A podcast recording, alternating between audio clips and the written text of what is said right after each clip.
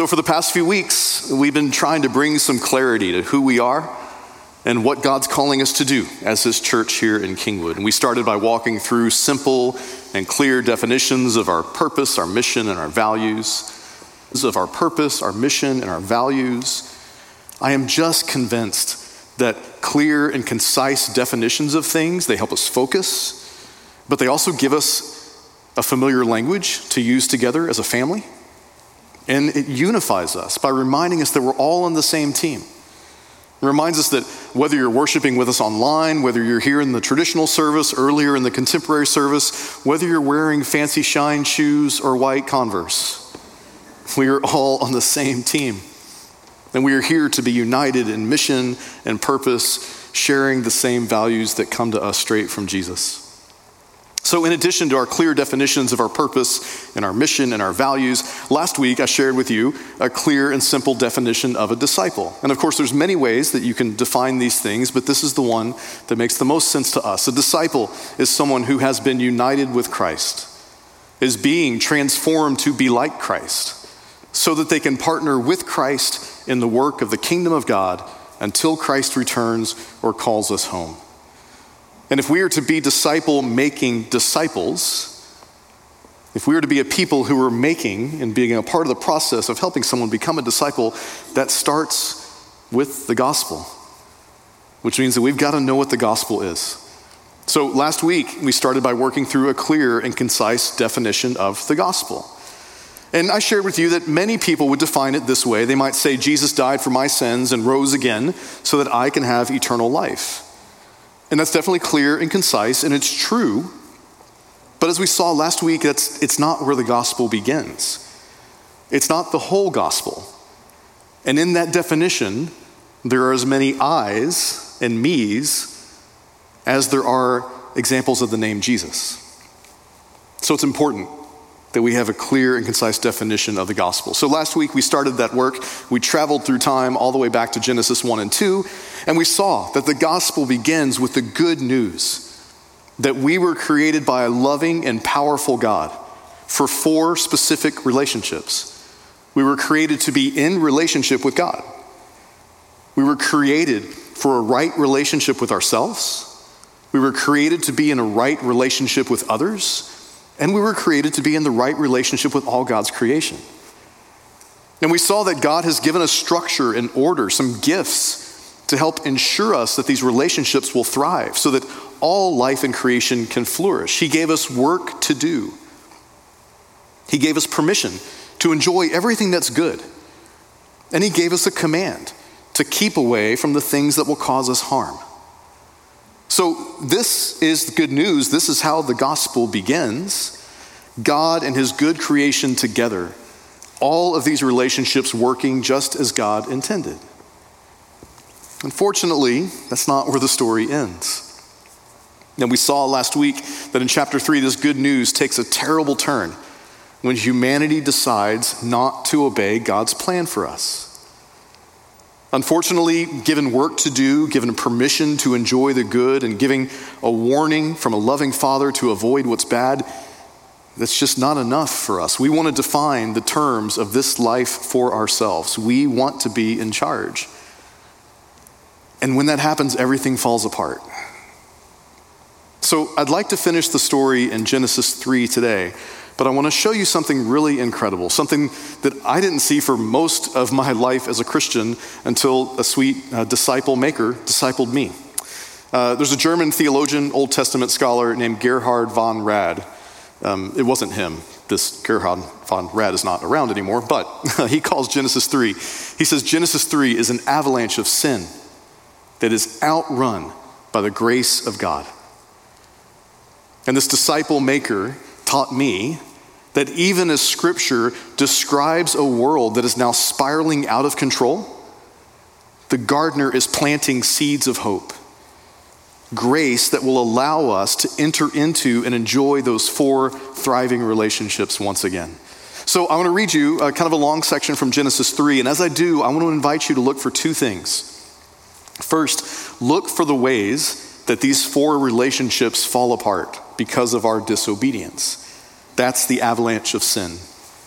But second, look for the ways that grace is outrunning the avalanche. Because even in this tragic story in Genesis 3, God is piecing the relationships back together again because he just refuses to give up on us. Because he loves us simply because he loves us. And that is good news. What I'm about to read is good news. But gird your loins and hold on tight because it's also kind of challenging to get through. So, let's look at Genesis 3. I'm going to read verses 8 through 21. Leading up to this, the man and the woman had taken the fruit from the tree of the knowledge of good and evil. They had covered themselves in leaves and hid in the trees. The man and his wife heard the sound of the Lord God as he was walking in the garden in the cool of the day, and they hid from the Lord God among the trees of the garden. But the Lord God called to the man, Where are you? He answered, I heard you in the garden, and I was afraid because I was naked, so I hid. And he said, Who told you that you were naked? Have you eaten from the tree that I commanded you not to eat from? And the man said, This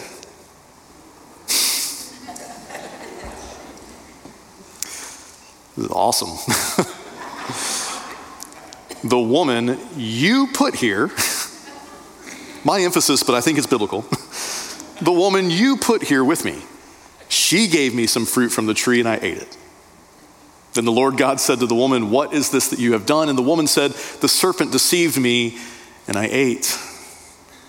So the Lord God said to the serpent, Because you have done this, cursed are you above all livestock and all wild animals. You will crawl on your belly and you will eat dust all the days of your life and you will creep people out. Again, I'm adding little things here. he does go on to say, I will put enmity between you and the woman, between your offspring and hers. He will crush your head and you will strike his heel. To the woman, he said, I will make your pains in childbearing very severe. With painful labor, you will give birth to children. Your desire will be for your husband, and he will rule over you. And to Adam he said, Because you listened to your wife and ate fruit from the tree about which I commanded you, you must not eat from it. Cursed is the ground because of you. Through painful toil, you will eat food from it all the days of your life. It'll produce thorns and thistles for you, and you will eat the plants of the field. By the sweat of your brow, you will eat your food until you return to the ground, since from it you were taken. For dust you are, and to dust you will return. Adam named his wife Eve because she would become the mother of all the living. The Lord God made garments of skin for Adam and his wife and clothed them. This is the word of the Lord. Thanks be to God. It might have been easy to see the avalanche of sin. We're familiar with that. Our relationship with God it was fractured the moment that humans disobeyed the warning to stay away from that one tree that would cost them their lives a relationship that was built on love, trust, and partnership between God and his image bearers, it immediately spirals into fear and mistrust and separation. And then they do something that we all do they hide. When our first instinct is to hide from God, it's a really good sign that we're eating from the wrong tree. The story tells us they literally hid. They covered their bodies in leaves and then hid among the trees. We do that every day. All of us in different ways busyness, noise, some turning to toxic chemicals, toxic relationships, even things that are good for us that are abused. We hide in our skepticism about God, in our doubts and our questions. And look, there are real doubts and questions that come with conversations about God. And we need to have those conversations. But when we allow those doubts to turn into skepticism. Reasons become excuses. And we choose to refuse to believe because it's safer. If we refuse to believe, then we don't have to change. We hide by blame shifting, refusing to accept responsibility for our own actions. And we saw that clearly. The man said, The woman you gave me. He even blames God for it. The woman says, What? The devil made me do it. so Genesis 3 makes it clear that our hiding is evidence that our relationship with God has been fractured, but it is also evidence that our relationship with ourself is broken. In Genesis 2, we were naked, fully exposed, and knew no shame. But Genesis 3 tells us that humanity now recognizes its nakedness, that is now exposed, and it terrifies us. It sends us into hiding. You see, the man and the woman, they didn't hide because they did something wrong. They weren't afraid they would get caught. They made the decision that it was okay, they made the choice. They hid because they knew deep down inside that they had become something wrong.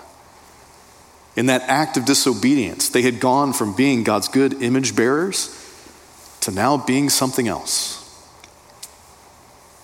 And I think we all know that. Do you want everyone here to know your deep, dark secrets? I don't. That's terrifying. So I hide. And so do you.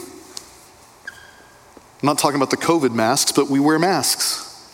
We pose. We pretend. We often go through our days just hoping that nobody figures us out.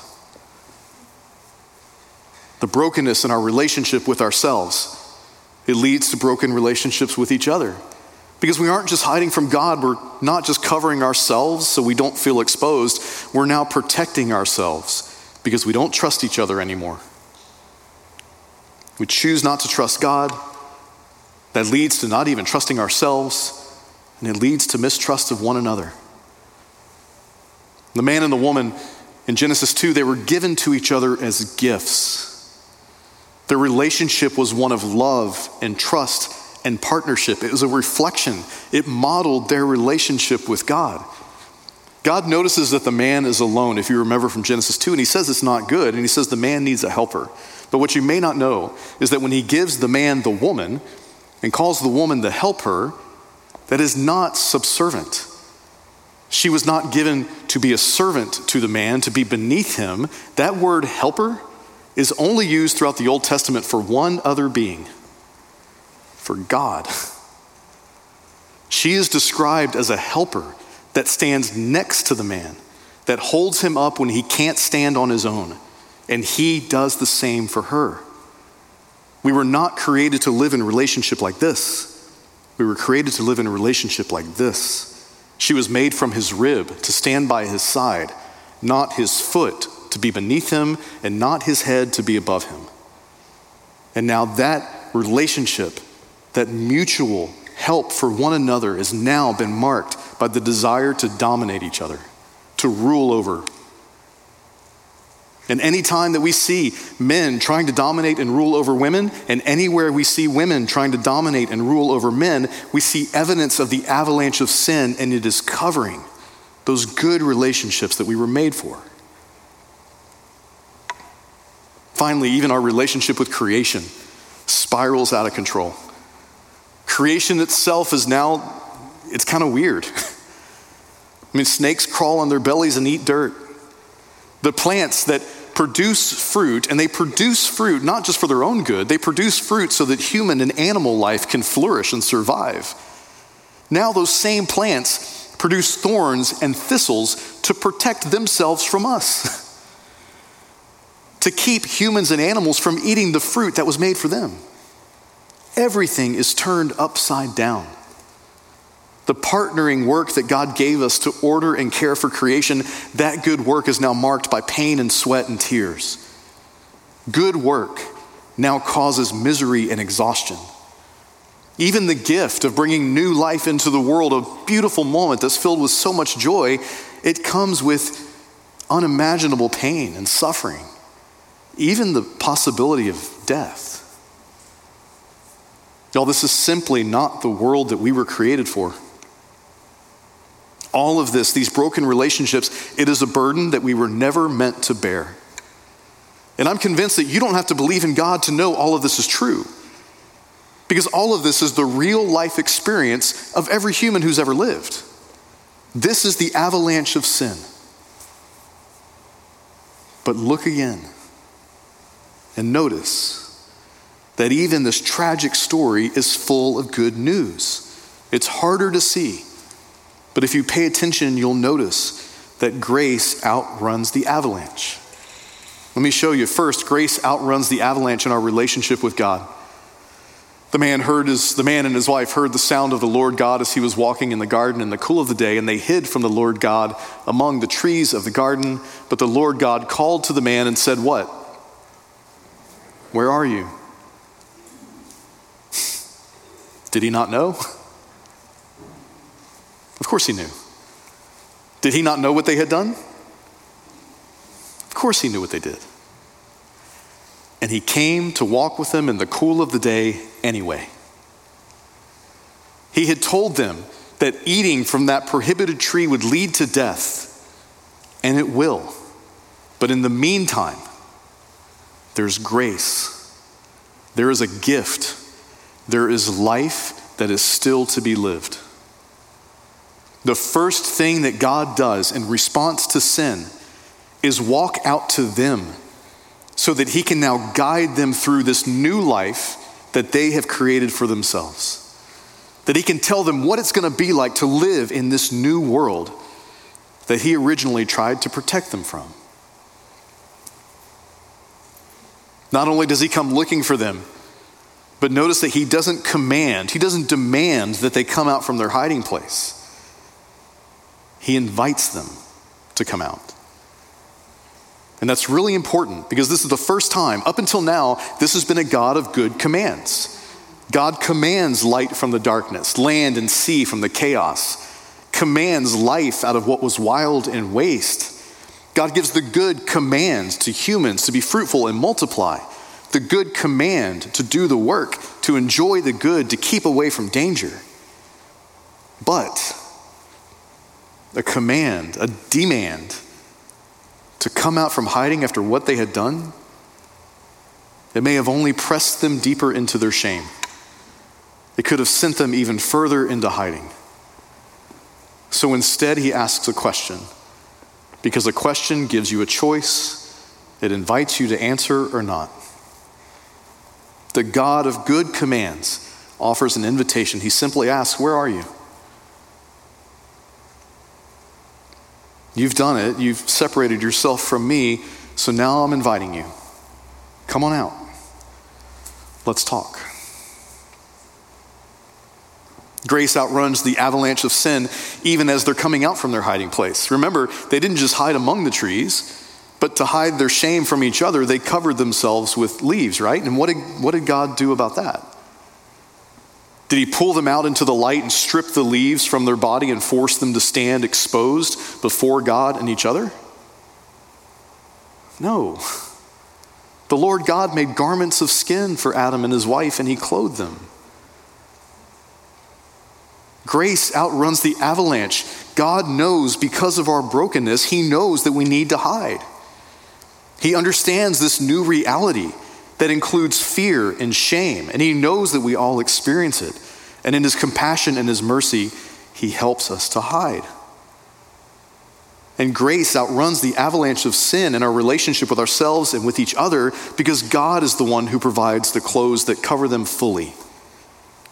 Even though it was never the plan, the Father provides for the needs of His children.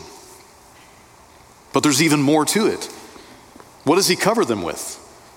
He doesn't just find bigger and better fig leaves, he covers them with animal skin. Where did that come from? And how did he get it? You see, in order to cover their shame, in order to help begin to repair the relationship with God, with themselves, and with each other, so that those relationships could begin to heal, God chose to make a sacrifice. God was the first in all creation to spill blood, and he did it intentionally in order to pay a price for our sin. Grace outruns the avalanche. One of the sweetest moments in the story comes between the two humans. It's when the man gives the woman a name. He names her Eve, which means the mother of all the living.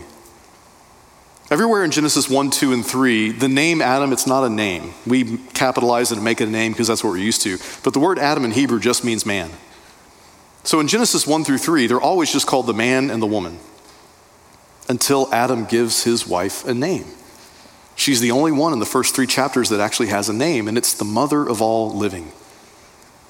Even though he blamed God and her for what happened in the past, and even though God told him that he would try to dominate and rule over her in the future, he still, in the moment, recognized something beautiful about his wife.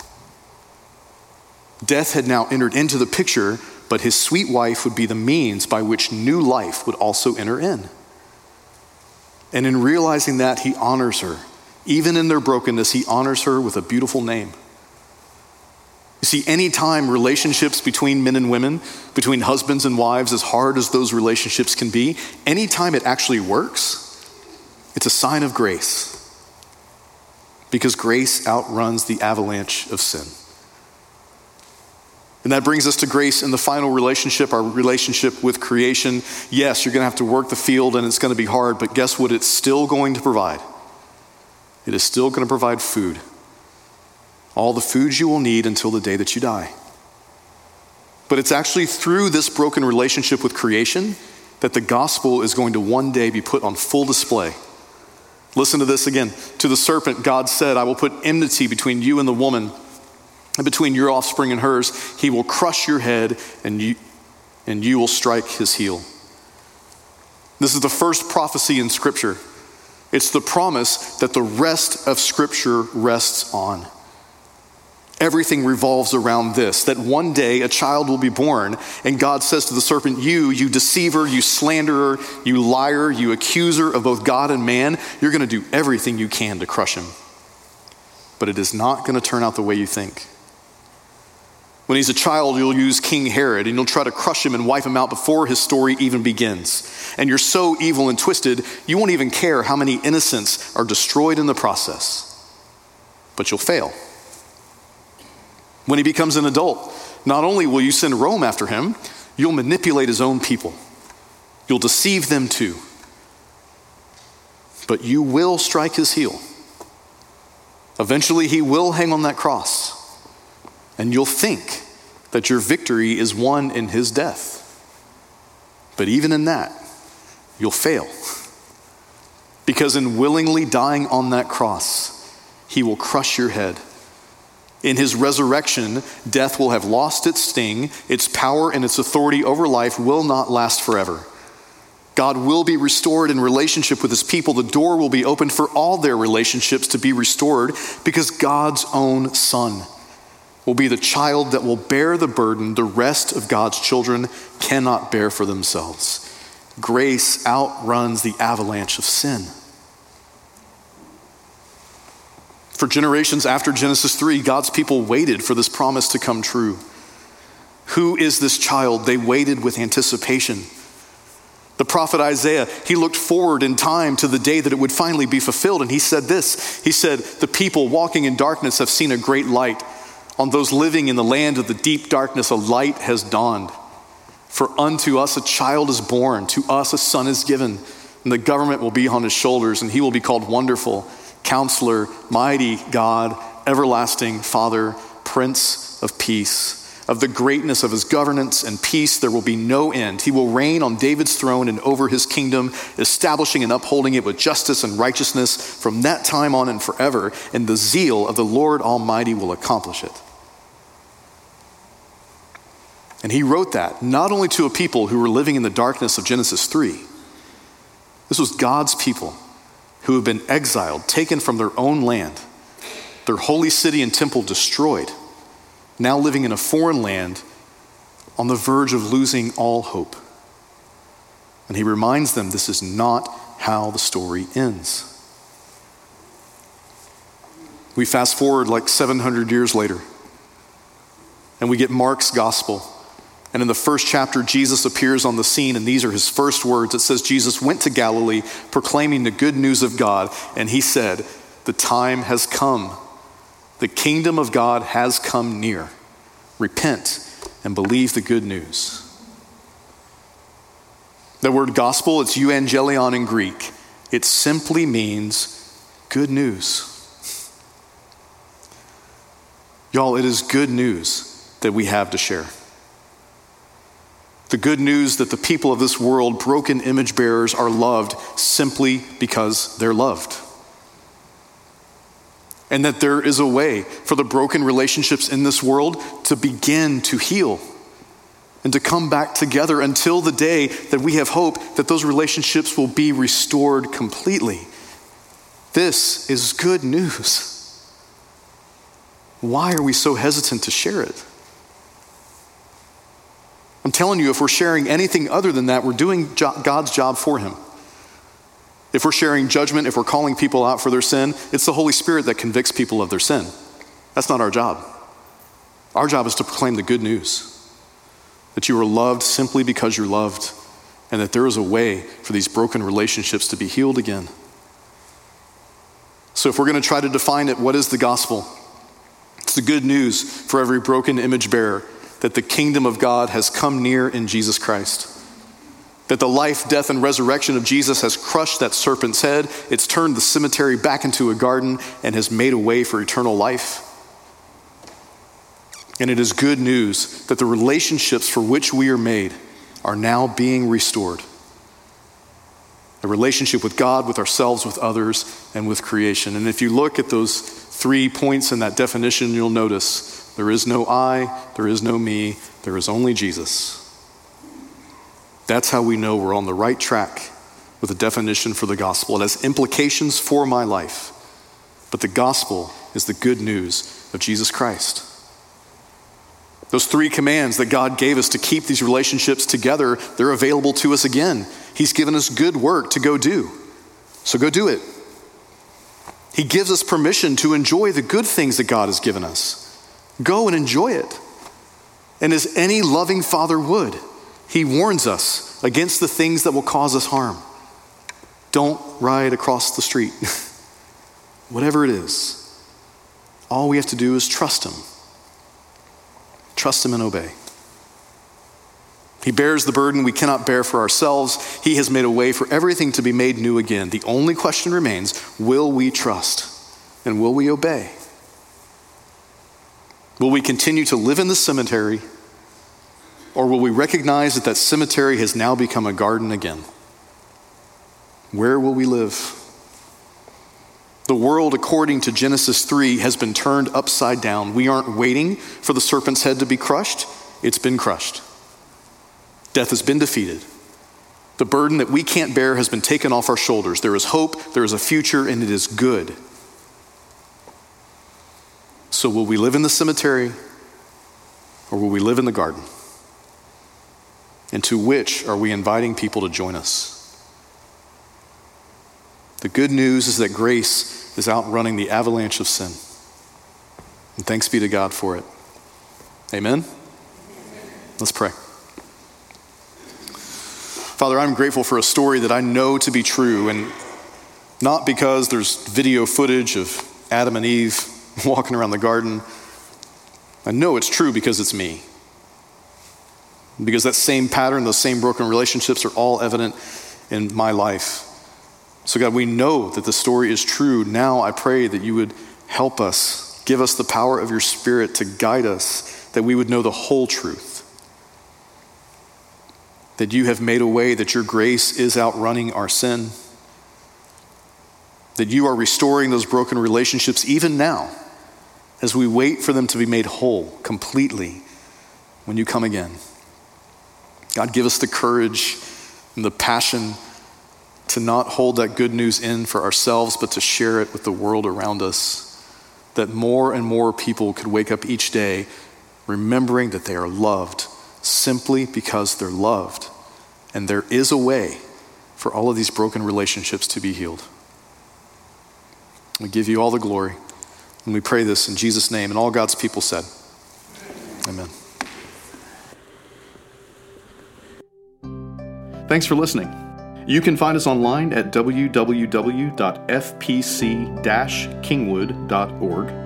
Our services are available on our website and find us on Instagram at fpc underscore kingwood. We'll see you next time.